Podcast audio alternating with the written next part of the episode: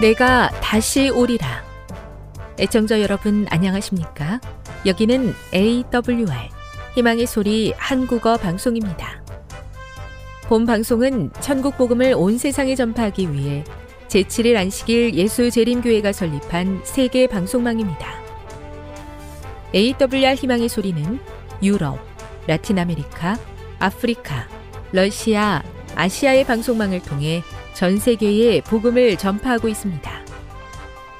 AWR 아시아 희망의 소리 방송국은 한국어 방송을 매일 5시간씩 송출하고 있습니다. 희망의 소리 방송은 인터넷과 스마트폰을 통해서도 언제나 청취하실 수 있습니다. 들으실 수 있는 인터넷 주소는 awr.org입니다. 유튜브로는 AWR 코리아로 검색하시면 됩니다. 이 시간 희망의 소리 한국어 방송과 함께 보람있고 유익한 시간 되시기 바랍니다. 내가 다시 오리라. 여기는 AWR 희망의 소리 한국어 방송입니다. 주파수 안내입니다. 괌에서 송출하는 우리 방송은 한국 표준시로 밤 11시에 9,580kHz로 다음 날 오전 6시에 9,860kHz로 각각 1시간씩 방송하고 있습니다.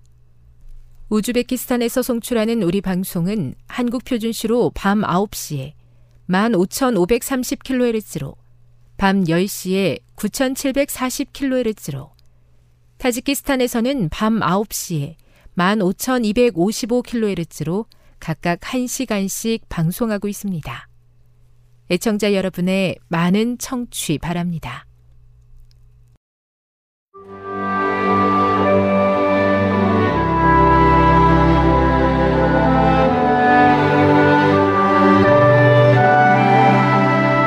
읽어주는 교과 다섯째 날 11월 17일 목요일 영원한 만남 고린도전서 15장 51에서 55절을 읽어보라.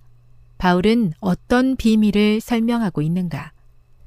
잘 알려진 설교자들 중에는 여기서 언급된 비밀이 그리스도의 영광스러운 재림이 있기 7년 전에 있을 비밀 휴거라고 주장하는 사람들이 있다.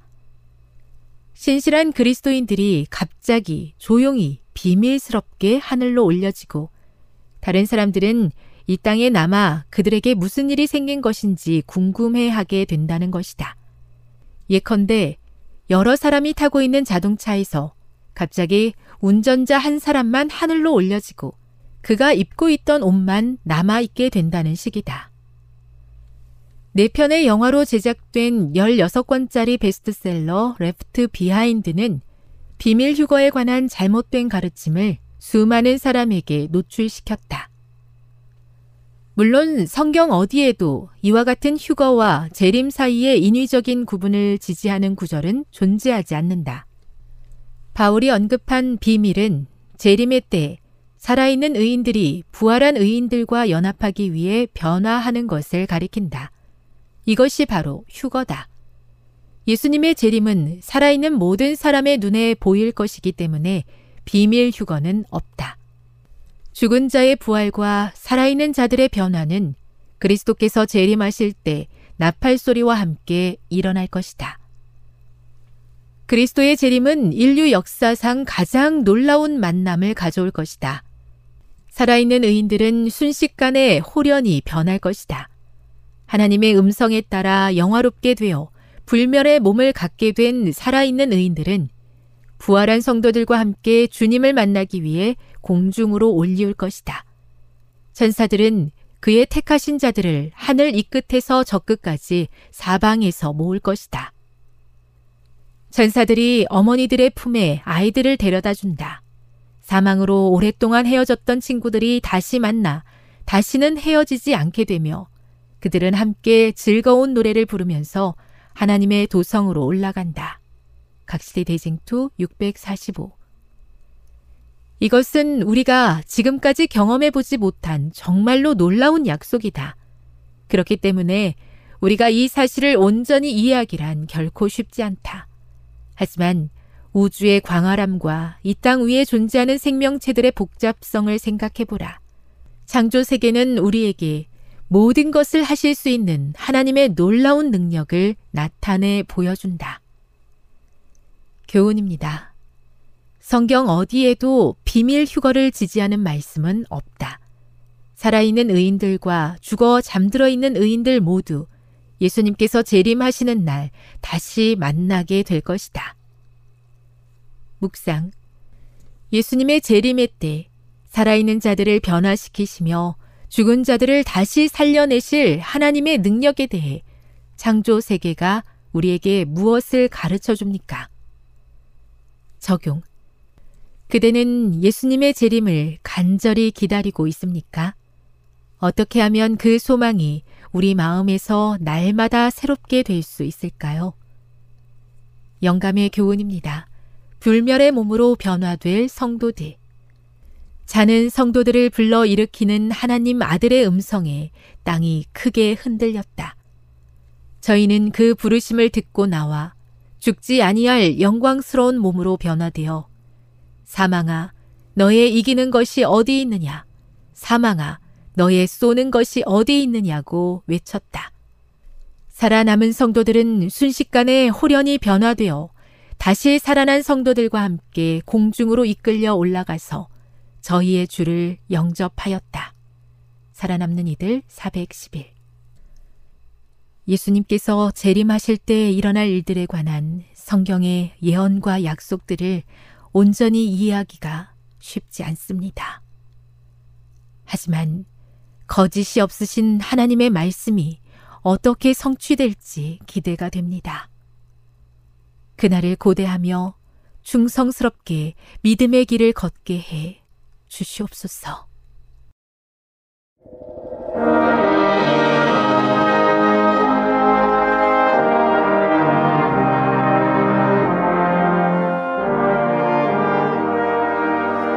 희망의 소리 청취자 여러분, 주 안에서 평안하셨습니까?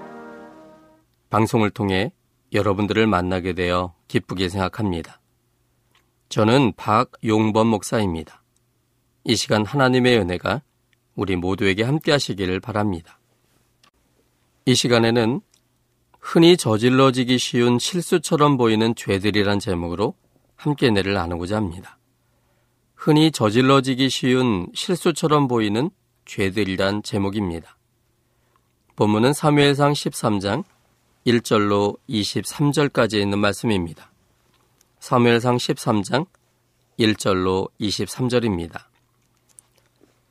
사울이 왕이 될 때에 40세라.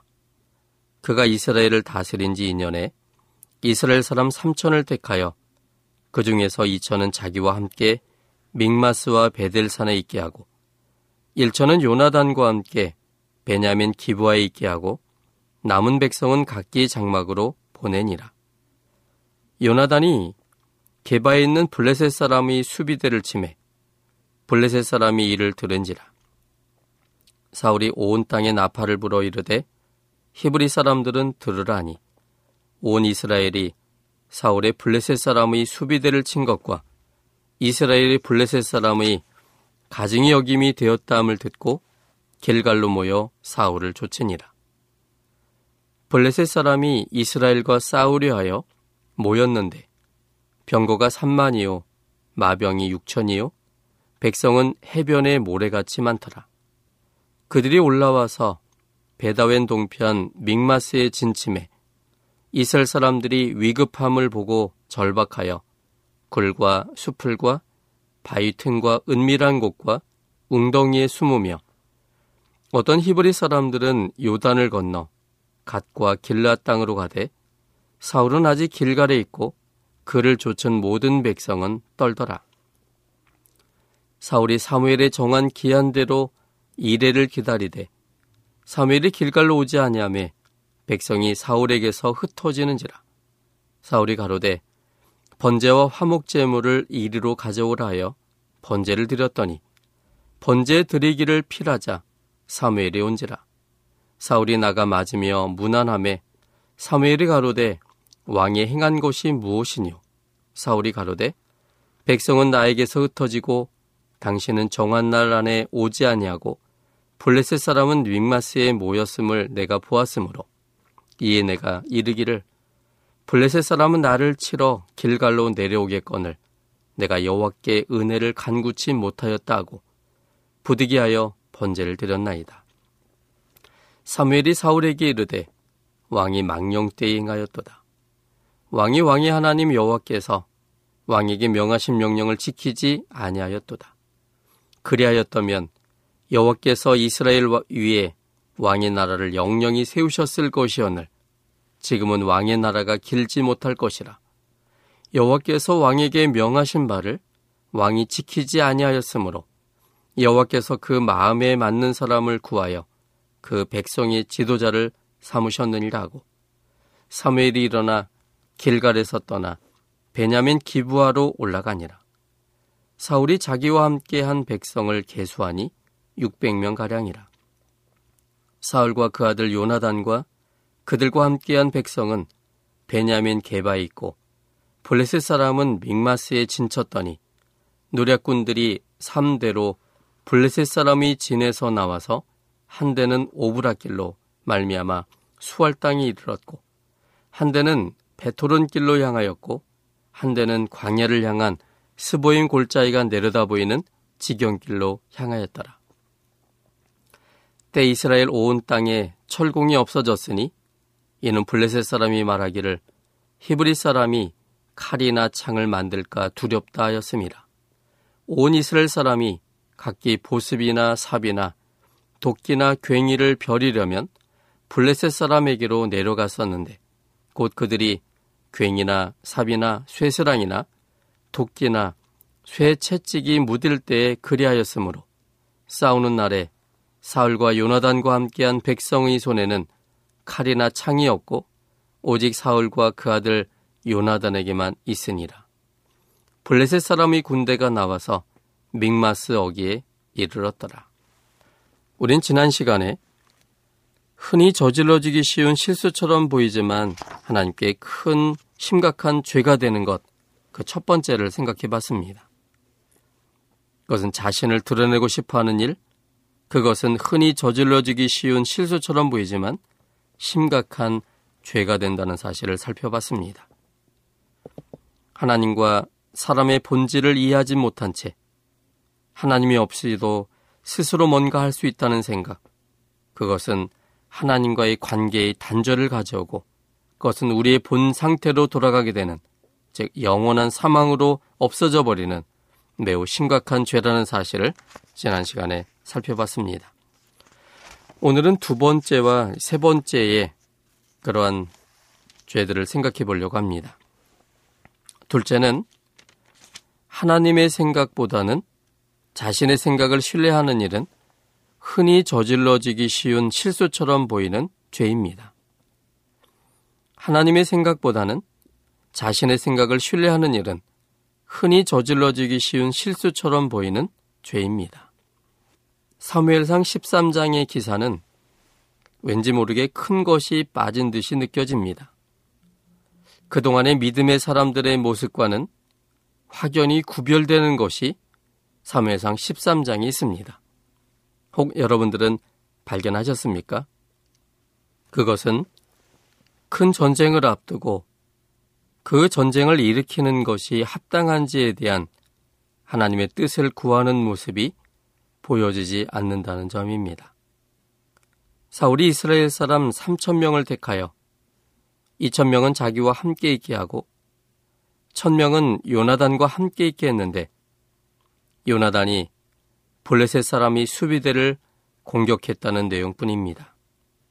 하나님께 기도하며 하나님의 뜻을 구하는 사전 준비가 전혀 없었습니다. 사울 자신의 생각에 이스라엘 백성들의 울분을 해소함으로 자신의 왕위를 공고히 하겠다는 생각으로 그는 일을 저질렀습니다. 하나님의 생각이 무엇인지 사울은 큰 관심이 없었습니다. 하나님을 떠난 사람의 생각은 하나님과 매우 다릅니다. 마태음 16장 21절부터 23절에는 하나님의 생각과 사람의 생각의 다름을 보여주고 있습니다. 마태음 16장 21절부터 23절까지 있는 말씀입니다. 이때로부터 예수 그리스도께서 자기가 예루살렘에 올라가 장로들과 대제사장들과 서기관들에게 많은 고난을 받고 죽임을 당하고 제3일에 살아나야 할 것을 제자들에게 비로소 가르치시니 베드로가 예수를 붙들고 가나여 가로되 주여 그리 마옵소서 이 일이 결코 주에게 미치지 아니하리이다. 예수께서 돌이키시며 베드로에게 이르시되 사단아 내 뒤로 물러가라. 너는 나를 넘어지게 하는 자로다. 내가 하나님의 일을 생각지 아니하고 도리어 사람의 일을 생각하는도다 하시고 하나님은 사람의 생명을 위해 예수님께서 십자가에 달리시고 장사되고 부활해야만 하셨습니다. 반면에 사람은 예수님께서 돌아가시지 않으시고 왕이 되시기를 원했습니다. 하나님은 생명과 존재에 초점을 두셔서 사람들이 생명과 존재에 있도록 하기 위해 예수님께서 돌아가시길 원하신 반면에 사람은 현실의 문제에 초점을 두어서 예수님께서 왕이 되셔야 제자들과 이스라엘 민족이 유익하기 때문에 예수님께서 그 나라의 왕이 되시기를 원했습니다. 사람의 생각은 매우 현실적이고 이기적입니다. 그래서 사람의 생각대로만 하면 결국은 사망입니다. 마가복음 2장 21절 22절에 있는 말씀을 보겠습니다. 사람의 마음이 어떤 것인지를 아주 단편적으로 보여주고 있습니다. 마가복음 7장 21절 22절입니다. 속에서 곧 사람의 마음으로 나오는 것은 악한 생각, 곧 음란과 도적질과 살인과 간음과 탐욕과 악독과 속임과 음탕과 흘기는 눈과 회방과 교만과 광팬이 여기 보는 것처럼 사람의 마음 속에서 나오는 것은 악한 생각뿐입니다. 이 모든 것의 결국이 뭡니까? 결국은 사망입니다. 사도 바울은 로마서 8장 7절에서 우리의 생각이 하나님과 원수된다는 사실을 밝히고 있습니다. 로마서 8장 7절입니다.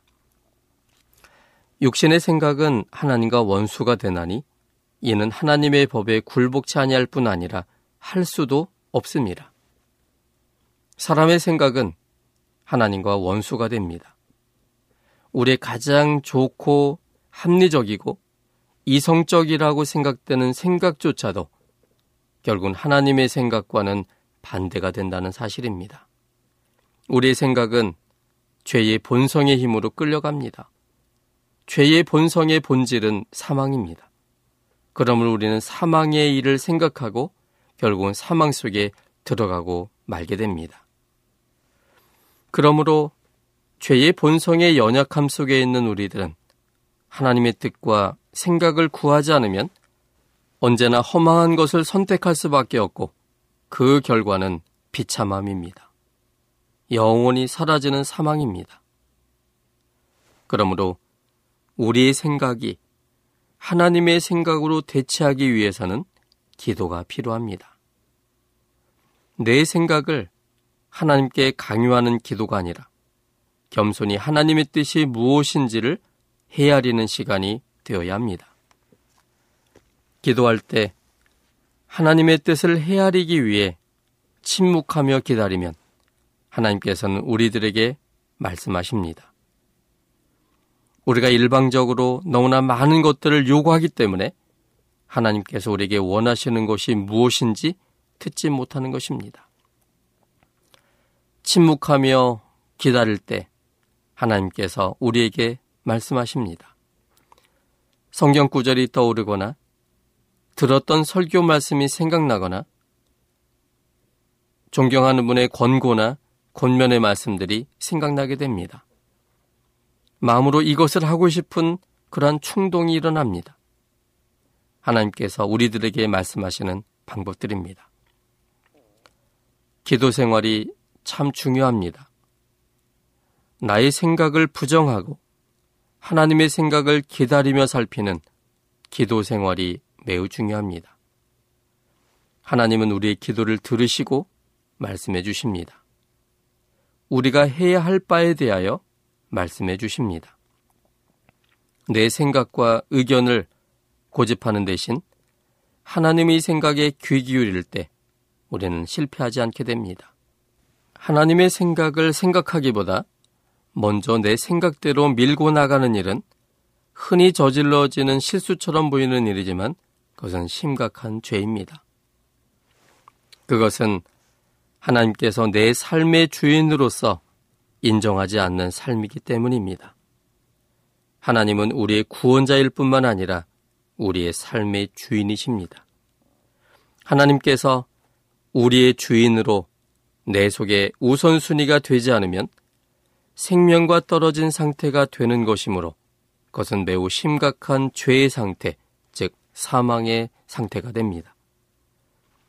사울이 하나님의 생각을 헤아리지 않고 자신의 생각대로 행동한 일은 그에게는 실수처럼 보여지지만 하나님 입장에서는 생명과 상관없는 매우 위험한 사망의 상태입니다. 하나님의 주권을 인정해야 합니다. 하나님의 전지전능성을 인정해야 합니다. 하나님께서 나의 창조주임을 인정해야 합니다. 하나님의 품성이 나의 생명임을 받아들여야 합니다. 하나님의 지혜가 나를 위한 최고의 것이라는 사실을 받아들여야 합니다. 그렇게 되면 우리는 기도하게 됩니다. 하나님의 생각으로 나의 생각을 대체할 수 있습니다. 하나님의 생각은 언제나 진리이며 생명입니다. 다윗은 자신의 죄의 본성으로 때때로 넘어졌지만 하나님의 생각을 따르고자 하는 마음이 컸기 때문에 넘어졌어도 하나님께로 다시 돌아왔습니다. 이것이 하나님께서 다윗을 하나님의 마음에 합한 사람이라고 말씀하신 이유였습니다. 하나님 앞에서 내 자신의 생각을 버리고 하나님의 뜻 안에서 살아갈 때 생명 있는 삶이 되며 최고의 결과를 얻게 되는 성공적인 삶이 됩니다. 셋째는 하나님께 대한 믿음의 인내보다는 사람들의 반응을 크게 생각하는 것은 흔히 저질러지는 실수처럼 보이는 죄입니다. 하나님께 대한 믿음의 인내보다는 사람들의 반응을 크게 생각하는 것은 흔히 저질러지는 실수처럼 보이는 죄입니다. 본문은 8절로 12절입니다. 사무엘상 13장 8절로 12절까지 있는 말씀입니다. 사울이 사무엘에 정한 기한대로 이래를 기다리되 사무엘이 길갈로 오지 아니하매 백성이 사울에게서 흩어지는지라 사울이 가로되 번제와 화목 제물을 이리로 가져오라 하여 번제를 드렸더니 번제 드리기를 필하자 사무엘이 온지라. 사울이 나가 맞으며 무난함에 사무엘이 가로되 왕이 행한 일이 무엇이뇨? 사울이 가로되 백성은 나에게서 흩어지고 당신은 정한 날 안에 오지 아니하고 블레셋 사람은 믹마스에 모였음을 내가 보았으므로 이에 내가 이르기를 블레셋 사람은 나를 치러 길갈로 내려오겠거늘 내가 여호와께 은혜를 간구치 못하였다 하고 부디기하여 번제를 드렸나이다. 블레셋 군대의 위세는 대단했습니다. 비록 이스라엘이 블레셋을 먼저 공격하였지만 전열을 가다듬고 반격하는 블레셋 군대는 생각보다 훨씬 강력했습니다. 이 본문 5절에도 보면 블레셋 사람이 이스라엘과 싸우려 하여 모였는데 병거가 3만이요 마병이 6천이요 백성은 해변의 모래같이 많더라. 그들이 올라와서 베다웬 동편 믹마스에 진침해 블레셋 군대의 위세를 보자 이스라엘 백성들은 크게 두려워하여 6절에 있는 것처럼 굴과 수풀과 바위 틈과 은밀한 곳과 웅덩이에 숨었고 더욱 두려움을 느낀 일부 백성들은 7절의 표현처럼 요단을 건너 갓과 길라 땅으로까지 도망갔습니다. 도망가지 않았던 백성들도 두려워서 떨리기는 마찬가지였습니다. 여기 7절에 보면 사울은 아직 길갈에 있고 그를 좇은 모든 백성이 떨더라. 모든 백성이 떨었다라고 기록하고 있습니다. 이런 긴장이 7일 동안 계속되었습니다. 당시 사무엘은 7일 후에 오겠다고 하고는 먼 곳으로 떠나갔습니다. 블레셋은 군사적 위협으로 당장 공격할 듯 보이고 사무엘은 오겠다고 약속한 7일이 거의 다 되어 가지만 올 기미조차 보이지 않았습니다. 하루하루를 숨죽이며 기다리던 백성들이 드디어 7일째 되는 날까지 사무엘이 오지 않자 백성들이 사울에게서 흩어지기 시작했습니다. 백성이 없는 왕은 의미가 없고 군사가 없는 전쟁은 싸우나 마나입니다. 당황한 사울은 번제와 화목제물을 가지고 오라고 명령했고 자신이 제사장이 되어 번제를 드렸습니다. 사울은 자신은 자신이 할 만큼 인내했고 약속 시간이 거의 다 되었는데도 사무엘이 오지 않았기 때문에 급한 대로 자기가 번제를 드려야 백성들의 동요가 가라앉으리라고 생각하고 번제를 드렸습니다. 제사는 정해진 선지자가 드려야 했지만 지금은 위급한 상황이므로 누가 드리는지는 중요한 것이 아니라 번제를 드림으로 백성들의 마음의 안정과 전쟁에 대한 승리의 확신이 더 중요하다라고 생각했습니다. 사울은 전쟁에서의 승리와 생명의 보존이 하나님께 있는 것이 아니라 번제를 드리는 행위에 있다고 생각한 것입니다. 이 일은 사울에게는 12절의 말씀처럼 부득이하여 번제를 드린 일이었지만 결국은 사울이 누구에게 그의 믿음을 갖고 있었는지를 보여주는 사건이었습니다. 사울은 하나님을 신뢰하기보다는 백성들을 신뢰하고 있었습니다. 사울은 하나님을 의식하며 사는 사람이 아니라 백성들을 의식하며 사는 사람이었습니다. 백성들만 자기와 함께 있어서 담대히 블레셋과 싸운다면 승리할 것이라고 생각했습니다. 그런데 사람을 의지하는 일은 매우 어리석은 일입니다. 하나님은 사람을 의지하는 일에 이 약함에 대해서 자주 말씀하셨습니다. 그 중에 이사야 31장 1절부터 3절까지 있는 말씀을 보겠습니다. 이사야 31장 1절로 3절입니다. 도움을 구하러 애굽으로 내려가는 자들은 화 있을진저 그들은 말을 의뢰하며 병과의 많음과 마병의 힘이 강함을 의지하고 이스라엘의 거룩하신 자를 악모치 아니하며 여호와를 구하지 아니하거니와 여호와께서도 지혜로우신즉 재앙을 내리실 것이라. 그 말을 변치 아니하시고 일어나사 악행하는 자의 집을 치시며 행악을 돕는 자를 치시리니 애굽은 사람이요 신이 아니며 그 말들은 육체요 영이 아니라 여호와께서 그 손을 드시면 돕는 자도 넘어지며 도움을 받는 자도 엎드러져서 다 함께 멸망하리라. 여기 말씀처럼 사람은 신이 아니라고 했습니다. 그저 육체요 생명이 아닌 것입니다. 그러므로 모든 사람의 본질은 나처럼 그것은 먼지입니다. 먼지를 의지하는 것 얼마나 어리석은 일입니까? 그런데 사람들은 인간의 본질인 먼지를 알지 못한 채 보여지는 허상대로 보고 그 허상이 가진 능력만을 보기 때문에 그것이 우리에게 큰 도움이 된다고 생각해 버립니다. 그런데 성경은 그 본질을 말합니다. 그건 육체라고 했습니다. 흙이요 먼지입니다. 그러므로 흙이요 먼지인 존재가 가진 모든 것들도 허무하기는 마찬가지입니다. 그래서 사람을 의지하는 일은 매우 어리석은 일입니다. 사람을 의지하는 대신에 생명 그 자체이신, 존재 그 자체이신 창조주 하나님을 우리가 선택하며 의지할 때 가장 생명적인 결과를 얻게 됩니다.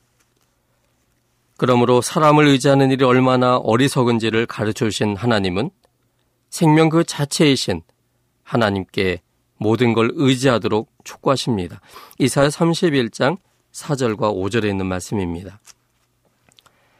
여호와께서 이같이 내게 이르시되 큰 사자나 젊은 사자가 그 식물을 움키고 으르렁거릴 때 그것을 치려고 여러 목자가 불려왔다 할지라도 그것이 그들의 소리로 인하여 놀라지 아니할 것이요 그들의 떠듦을 인하여 굴복지 아니할 것이라.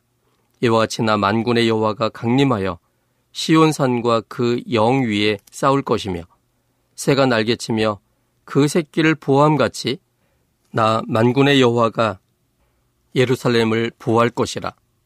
그것을 호위하며 건지며 넘어와서 구원하리라 하셨나니 하나님께서 사람의 생명을 보존하며 승리케 하시는 유일하신 분이십니다.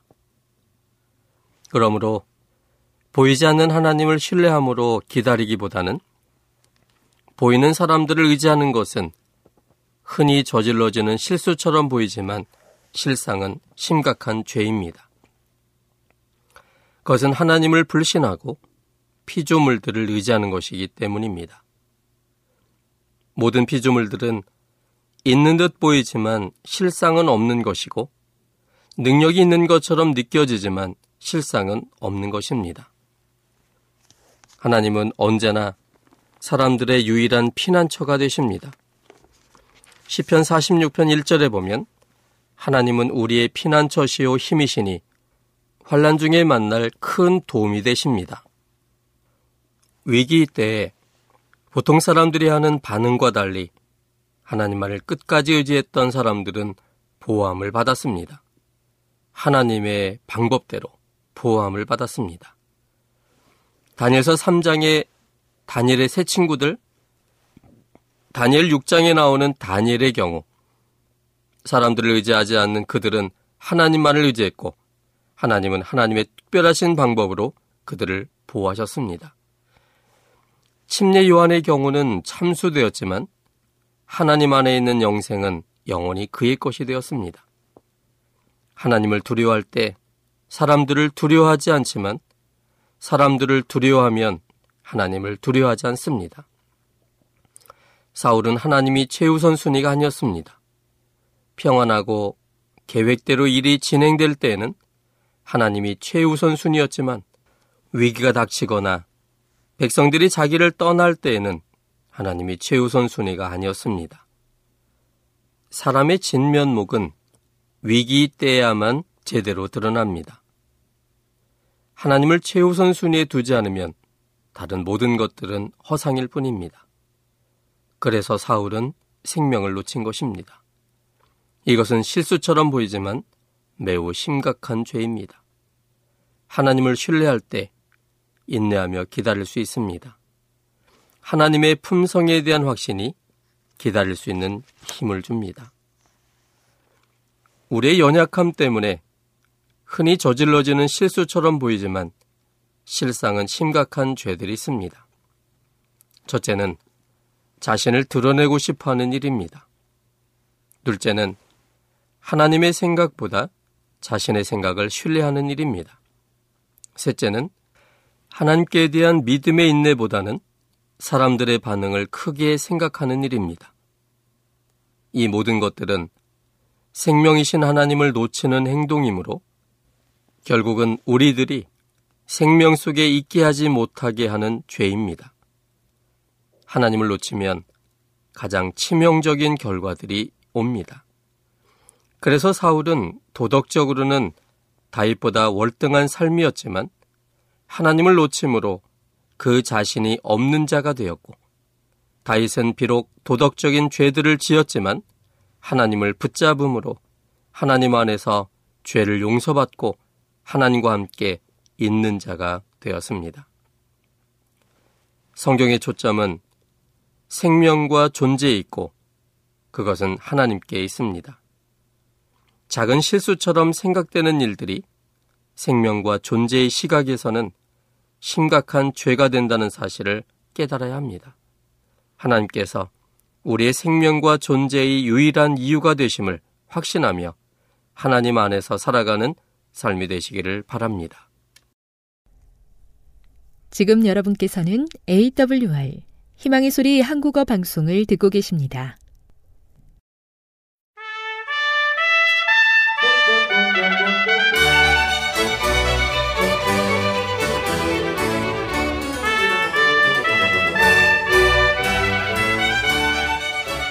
시청자 여러분 안녕하십니까? 걸어서 성경 속으로 오늘 또 이상락 목사님을 모셨습니다. 목사님 안녕하세요. 안녕하세요. 네, 지난 시간에 통곡의 벽 그리고 또 특별히 예루살렘을 이렇게 그 탈환하기 위해서 이스라엘의 용맹한 군사들이 어떻게 싸웠는지 그 역사를 좀 이렇게 어, 저희들이 듣고 배웠는데요. 어, 저는 그 황금의 예루살렘 그 노래를 들어볼 수만 있고 배울 수만 있다면 한번 배워보고 싶은 생각이 그때 간절히 들었습니다. 네, 그 유명한 노래인지를 몰랐습니다. 어, 목사님 그 예루살렘 하면 그래도 저희들이 이렇게 생각할 때 그 모리아산 그 이삭이 번제로 이렇게 드려질 뻔했던 그 모리아산에 대한 추억이 있는데 혹시 예. 목사님 그그 그 부분에 대한 원고를 준비해 주셨어요? 예, 그 이야기를 예. 좀 들려주시면 감사하겠습니다. 고맙습니다. 어차피 어, 성의 명소들을 다 돌아보기는 쉽지 않습니다. 하지만은 이스라엘에 가면은 누구든지 반드시 성전산은 올라봐야 할 것입니다. 어, 어떤 경우에 가이드들이 이 성전산 오르는 것을 회피하고 어, 빠뜨린 경우가 있는데 예루살렘 성 방문의 백미는 어, 이 성전산에 오르는 것입니다. 그러므로 여러분이 꼭 기억해서 어, 가야 할 것입니다. 아브라함이 이삭을 번제로 드리려 했던 이 모리아 산이고 그곳은 서, 어, 솔로몬 성전이 지어진 곳이기 때문에 그렇습니다. 통곡의 벽 오른쪽 언덕으로 가서 성전산에 올랐습니다. 경내에 들어서니 여기저기 총을 맨 아랍인들의 눈초리가 사뭇 차가와 일말의 불안을 감추지 어, 못했습니다.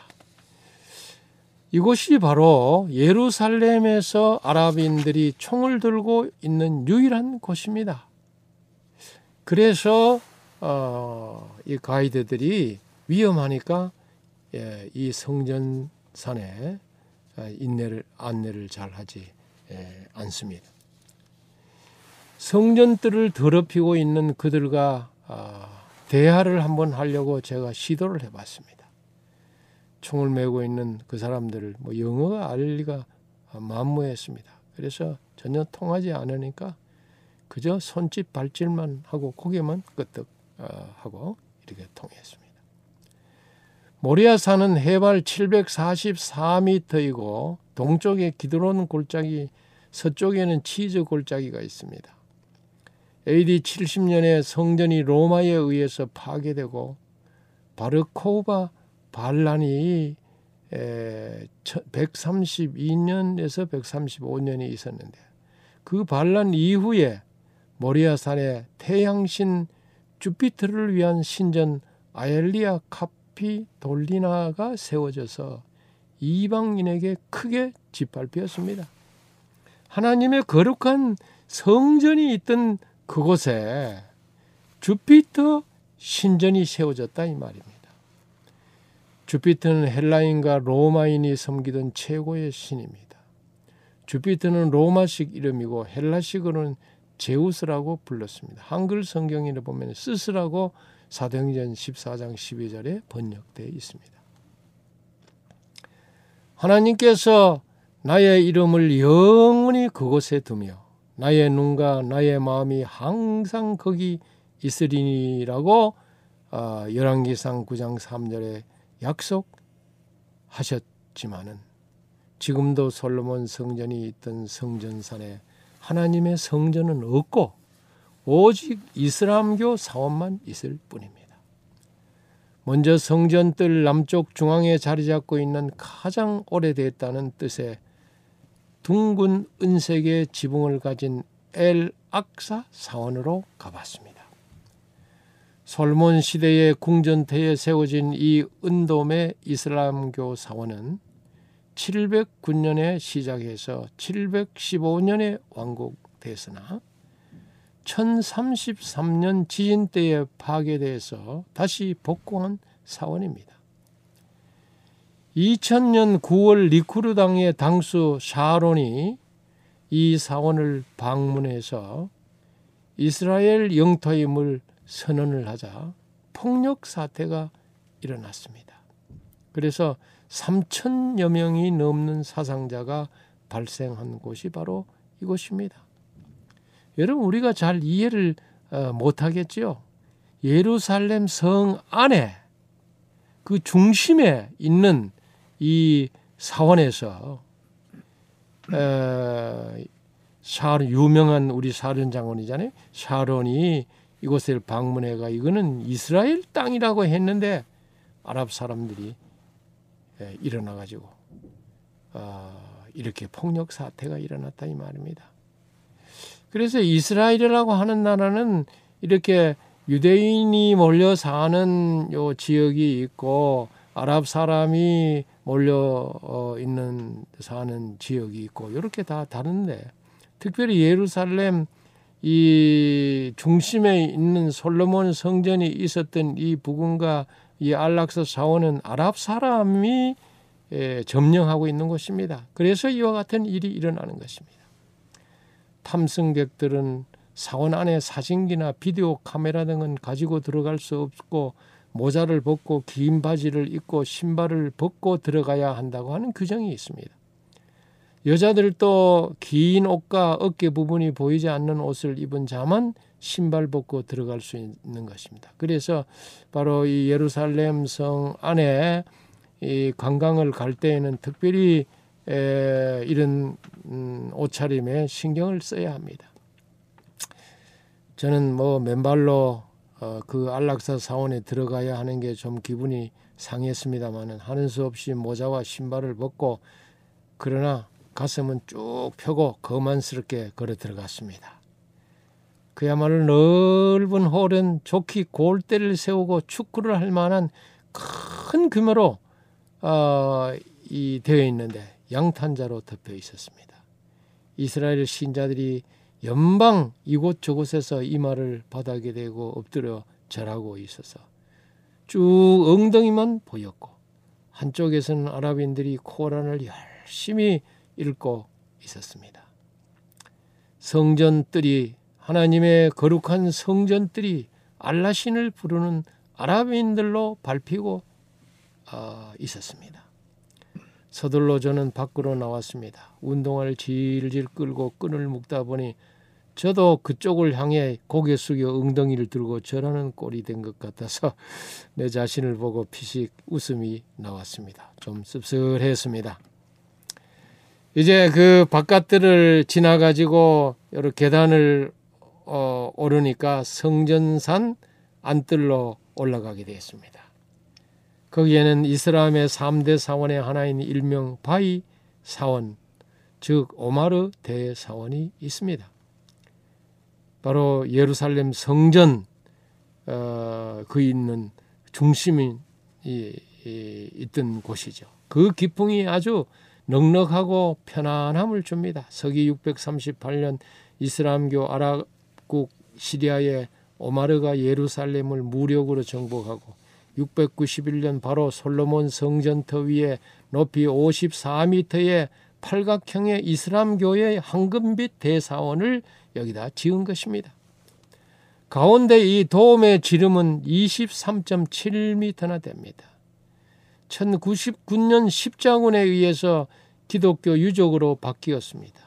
그러나 1194년에 아라비아의 아이유브 왕조의 시조인 살라딘에 의해서 이슬람 유적지로 바뀌어서 오늘날까지 이르고 있는 것입니다. 그래서 이 성전산이 어, 이스라엘 사람들이 점령하고 있는 이슬람 유적지인 것입니다. 이 황금의 도움 오르마 아, 오마르 사원 때문에 1991년 42일간의 걸프 전쟁 때에 이라크가 예루살렘을 향해서는 미사일을 단 한 발도 쏘지 못한 것입니다. 가이드의 말에 의하면은 요르단의 후세인 왕이 황금 80kg을 이 오마르 사원 도움에 입혔다고 합니다. 이 감남산에서 보면은 이 오마르 사원의 도움이 아주 누런 황금돔으로 아주 어, 아름답게 보이는데 그야말로 예루살렘을 황금의 예루살렘으로 어, 보이게 하는 요인 중에 하나인 것입니다. 이 돔은 이슬람 건축 예술의 가장 본이 되는 것으로서 코란의 글귀로 상감해 넣어서 아라비아풍으로 장식되어 있습니다. 사원으로 들어갈 때 역시 거기도 사진기 가져가면 안 되고 비디오 카메라를 가지고 들어가지도 못했습니다. 아예 신발을 벗고 들, 들어갔습니다. 저도 아주 숙연한 마음으로 황금돔에 들어가서 그 내관을 한번 둘러봤더니 외관보다 훨씬 더 내관이 아름답습니다. 정팔각형으로 축조된 벽에는 화려한 모자이크 창과 오색 찬란한 이슬람의 전형적인 무늬들로 장식되어 있었습니다. 천장은 그 황금색과 빨강색으로 장식되어 있고요. 유려한 글씨체로 영원히 살아계신 알라 외에는 다른 신이 없다고 하는 말이 새겨져 있습니다. 성전 안 중앙에는 모리아산 바위로 전해지는 바위가 그 안에 있어요. 그리 이스라엘 나라에 가면 이렇게 에, 건물들이 있는데 건물 안에 이렇게 바위가 있는 경우가 몇 군데가 있어요. 예. 예를 들면 뭐 오병 이어 어, 그 베드로 성당 바위 그 수익권 교회 뭐 이런 등에 가면은 내부에 가면은 그런 바위들을 볼 수 있죠. 바로 이것도 어, 그렇습니다. 황금의 사원이 이 바위를 위에 있는 것 같았습니다. 아브라함이 이삭을 번제로 드리려 했던 바로 그 바위라고 합니다. 솔로몬 성전의 기초석이었습니다. 그러나 아랍 사람들이 이 바위를 아브라함이 이스라엘 이스마엘을 번제로 드리려 했던 곳이라고 어, 그들은 주장하고 믿습니다. 마호메트가 승천한 곳이라고 믿습니다. 마호메트는 이슬람교의 창시자이죠. 기원 후 571년 사우디아라비아 메카에서 태어났습니다. 해교도들은 그가 가브리엘 천사의 인도로 바로 이 성전산 이 바위에서 어, 하늘로 승천했다고 믿습니다. 그러다가 622년 7월 15일 다시 메디나로 내려와서 632년에 메디나에서 죽었다고 믿는 것입니다. 예수님이 감남산에서 승천하실 때 생겼다고 주장하는 그 발자국처럼 마호메트도 승천할 때 남겼다는 발자국이 바로 이 성전 어, 산 안에 있는 바위 한쪽에 있습니다. 그 옆에는 그의 수염과 유물들이 보관되어 있고 이 바위 밑으로 계단을 이렇게 쭉 내려가 보면은 큰 방이 그곳에 있는데 이 이슬람 교도들은 죽은 영혼들이 죽은 영들이 모두 이곳에 모여서 심판의 날을 기다리고 있다고 믿습니다. 심판 때에는 그들의 피가 기드론 골짜기로 흘러내려간다고 어, 믿습니다. 아무튼 예루살렘 성전산의 이슬람 대사원은 아랍과 이스라엘과의 불화의 불씨로 되어 있습니다. 오마르 이슬람교 사원은 일촉즉발의 전운이 감도는 것입니다. 왜냐하면 유대인들은 이 사원을 폭파하고 거기에다 제3성전을 건립하고자 계획하고 있습니다. 1990년 10월 제3성전 주춧돌을 성전산 아래 통곡의 벽에다가 놓으려다가 성난 아랍 사람들이 에, 일어나서 그만 유혈 사태가 벌어져서 17명의 팔레스타인들이 목숨을 잃었습니다. 제3성전을 건립고자 두 개의 탈무드 학교에서 200여 명의 선발된 레위 자손이 제사장 교육을 받고 있다고 그래요. 성전 의식에 필요한 기명들과 제복, 악기, 그리고 성전 정결과 제사장들을 정결케 하는 데 쓰일 붉은 암송아지가 마련됐다고 합니다. 탈무드에 의하면 3년 된 붉은 암송아지의 죄로 성전을 정결케 하고 제사장들은 붉은 암송아지의 죄로 자신의 몸을 씻어야 성전 출입을 할 수 있다고 했기 때문입니다. 아, 여러분 이 말은 뭐냐 하면은 유대인들은 말이죠. 양잡아 제사 지내던 일들을 회복하려고 지금 생각하고 있다 이 말입니다. 아직 그 메시아가 오지 않았다고 생각하기 때문에 그와 같은 계획을 하고 있는 것입니다. 독신한 유대인들은 지난 2000년 동안 당신의 뜻이 함께 하셔서 우리 시대의 성전이 빨리 건립되기를 바라나이다 하고 성전 재건을 기원하는 기도를 하루에 세 번씩이나 드려왔습니다. 그러나 이 이스라엘의 성전사는 절대로 양보할 수 없는 메카 메디나에 이은 세 번째로 성지입니다. 마호메트의 성천지로 열렬히 추앙받는 곳이기 때문에 이 아랍 사람들은 절대로 이곳을 포기할 수 없는 곳이 되어 있습니다. 그래서 이렇게 일촉즉발의 위험 가운데 있는 것입니다. 성전산에 오르는 유대인들은 한 사람도 거기 보이지 않았습니다. 왜 그러냐 하면은 유대인 최고 랍비의 명령으로 성전산 출입이 금지됐기 때문입니다. 어, 왜냐하면 과거 성전이 있을 때에 지성소에는 대제상이 1년에 꼭 한 번 들어갈 수 있었고 그 외에 아무도 이 지성소에는 들어갈 수 없었습니다.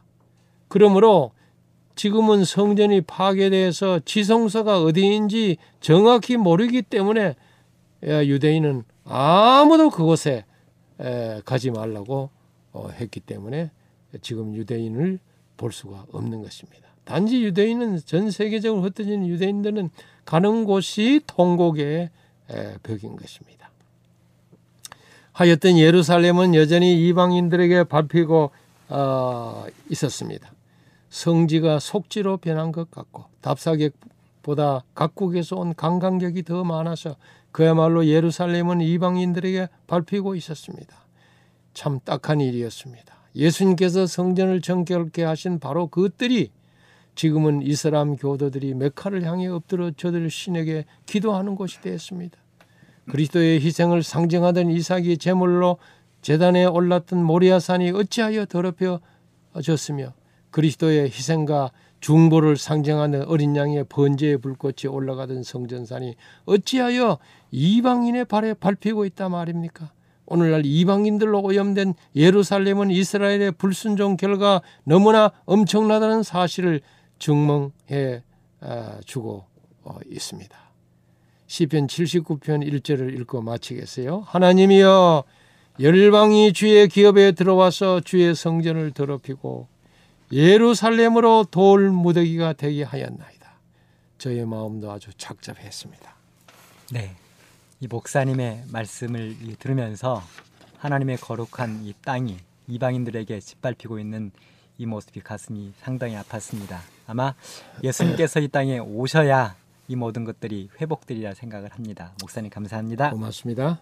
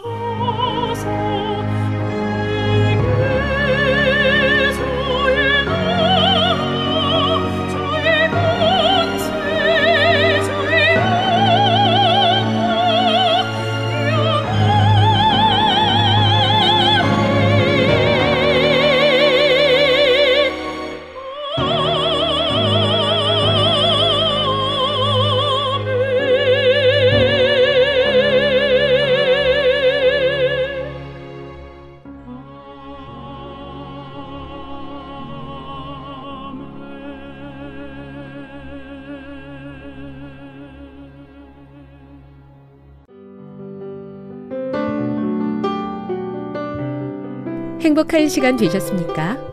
지금까지 여러분께서는 AWR 희망의 소리 한국어 방송을 청취하셨습니다. 방송을 청취하시고 문의를 원하시는 분은 우편번호 02461 대한민국 서울시 동대문구 이문로 1길 11 희망의 소리 방송부 앞으로 편지나 엽서를 보내주시거나 지역번호 02-3299-5296에서 8번으로 전화 주시기 바랍니다. 지금까지 함께 해주신 애청자 여러분들께 감사드립니다. 애청자 여러분, 다음 이 시간까지 하나님 안에서 늘 평안하십시오. 감사합니다. 내가 다시 오리라. 여기는 AWR 희망의 소리 한국어 방송입니다.